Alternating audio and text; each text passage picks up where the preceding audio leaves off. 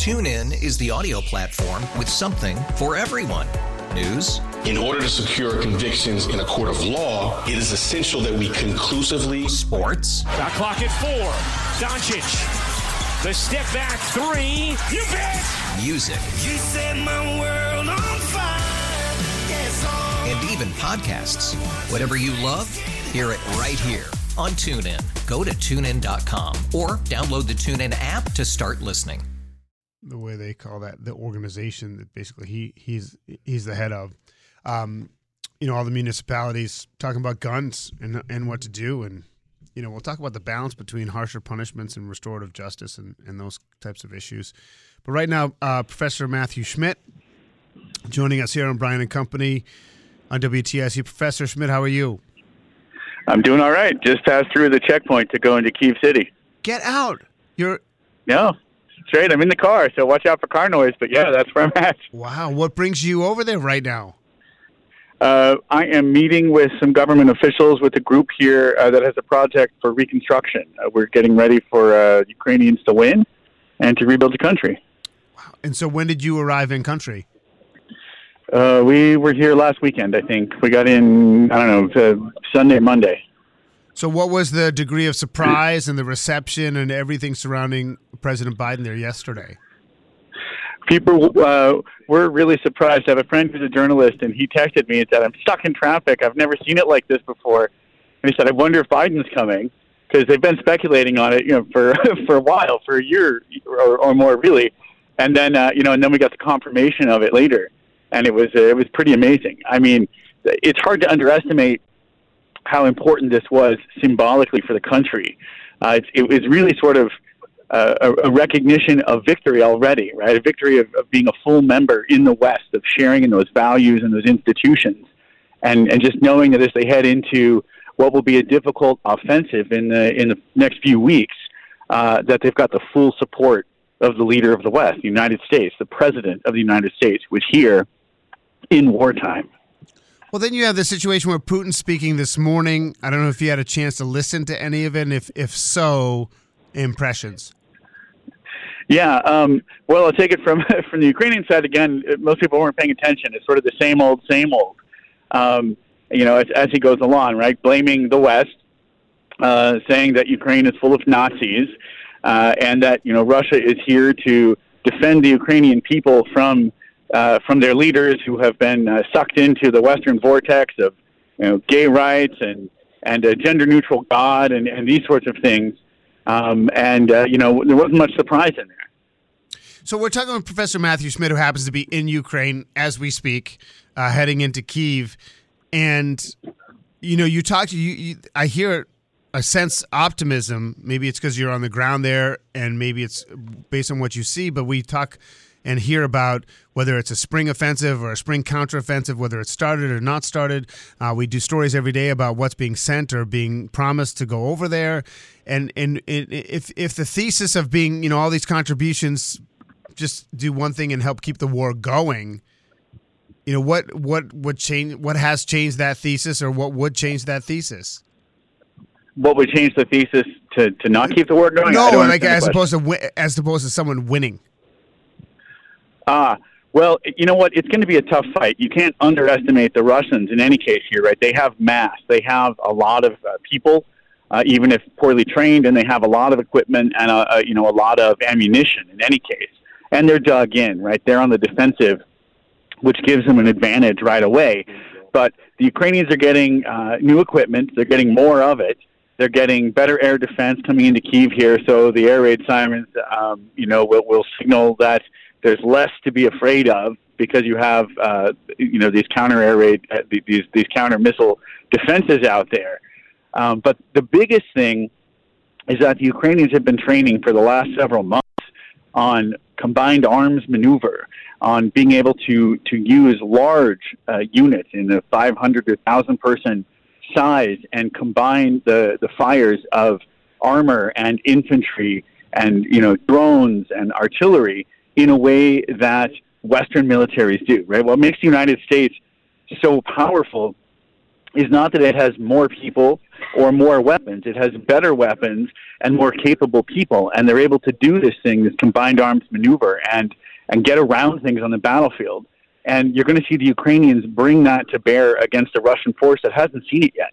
Up to now, it's basically been an artillery duel, uh, sort of sort of uh, straight on, front on front, and that's going to change. Well, where are we on the war of attrition? Whether it's you know, I mean, obviously Russia's trying to literally destroy the country, but in terms of Russia has more numbers and and trying to just sort of grind the manpower, the ability to have enough people to fight. Is there uh, are there enough numbers on the Ukraine side? Sure, no one is running out of fighters. The war of attrition is about psychology.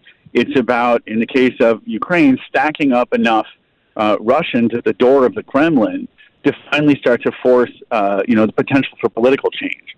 To, to send enough to be to be, I'm sorry, gross about it, but to send enough body bags home to Russia that Russian families will start demanding some kind of change.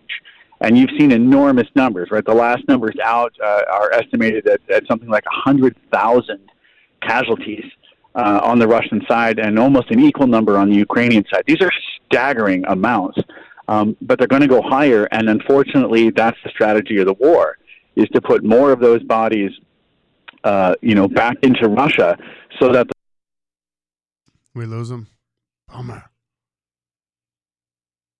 He's like in Kiev. Professor Schmidt, if you can hear us, maybe you yeah. You want to try to call him back, Matt? You could just yeah dump it and call him back. I mean, uh, Professor Matthew Schmidt at the University of New Haven, who is our guy when it comes to this conflict, is in Ukraine now. Well, I didn't know that. Did you know that, Matt? I didn't know. And and uh, obviously we're dealing with uh, thousands of miles in between us, and he's back here, Professor Matthew Schmidt from the University of New Haven. Do you want to finish that thought? uh, where was I when I got cut off? I don't know. It was about you were going on to the advanced stage of the point about the war of attrition and and and things. Yeah, like yeah, that. Yeah. Just that the, the the the attrition is designed to create a psychological effect on the other side. Nobody's running out of people who can fight uh, anytime soon. But what the Ukrainians are trying to do is is frankly stack up more bodies in Russia uh, at the door of the Kremlin, so that there is some political pressure to change policy, right? To stop and to negotiate. Yeah, that's the thing uh, with me. There's two two sides of it. One is this sort of public sentiment thing in Russia, which doesn't seem to crack because he finds a way to get them all nationalistic and ex- excited about something and, and hiding the fact of those 100,000 plus casualties, but also the Russian economy. You know, we, we have like, you know, Jeffrey Sonnenfeld, who I communicate a fair amount with Yale School of Management, you know, thinks that the, the Russian economy is crippled, but, you know, yet it, it, I don't necessarily see it, it collapsing or anything like that. But I mean, what's the breaking point for the Russian economy and, and the sentiment? The truth is, nobody knows. There, uh, there's an enormous, a, enormous number of ways that you can substitute things that are being kept out of Russia. So you can use domestic products. You can bring in, you know, Iranian products and things like that that, are, that aren't getting there because of sanctions. Putin spent a lot of time in the speech today talking about you know how the, the how the Russian economy is doing well. In some cases, how it's doing better than it was before the war. Um, this isn't necessarily true, and I think the the amount of time that he spent talking about it is indicative of the opposite. That he's feeling the pinch in the economy and that it's about to get worse. But the thing with with economies is that there's lag time. So even though we haven't seen a lot of pressure on the economy yet, that doesn't mean that it won't suddenly start to bite in the next few weeks and months. Well, be safe, Professor. We really appreciate the time. Maybe when are you coming back? I will be back the 28th. Uh, maybe I mean we can hopefully connect uh, sometime after you get back to talk more about it. I had no idea you were in country, and uh, just be safe and and and good luck. All right, I'll talk to you soon. All right, thank you so much, Professor Matthew Schmidt from the University of New Haven. He's he's there. TuneIn is the audio platform with something for everyone. News, In order to secure convictions in a court of law, it is essential that we conclusively sports, Shot clock at four. Doncic. The step back three. You bet. music, You set my world on fire. and even podcasts. Whatever you love, hear it right here on TuneIn. Go to tunein.com or download the TuneIn app to start listening. After investing billions to light up our network, T-Mobile is America's largest 5G network.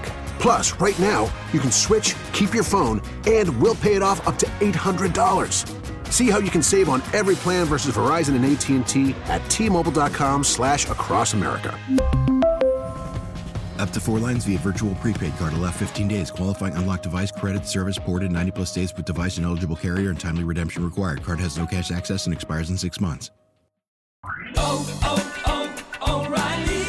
Protect your vehicle's engine with a full synthetic oil change and save with Mobil One at O'Reilly Auto Parts. Purchase five quarts of Mobil One full synthetic motor oil and receive a $10 O'Reilly gift card after rebate. See store for details. With your Mobil One purchase, you'll also receive two times points during O'Rewards Bonus Points Month at O'Reilly Auto Parts. Oh, oh, oh, O'Reilly Auto Parts.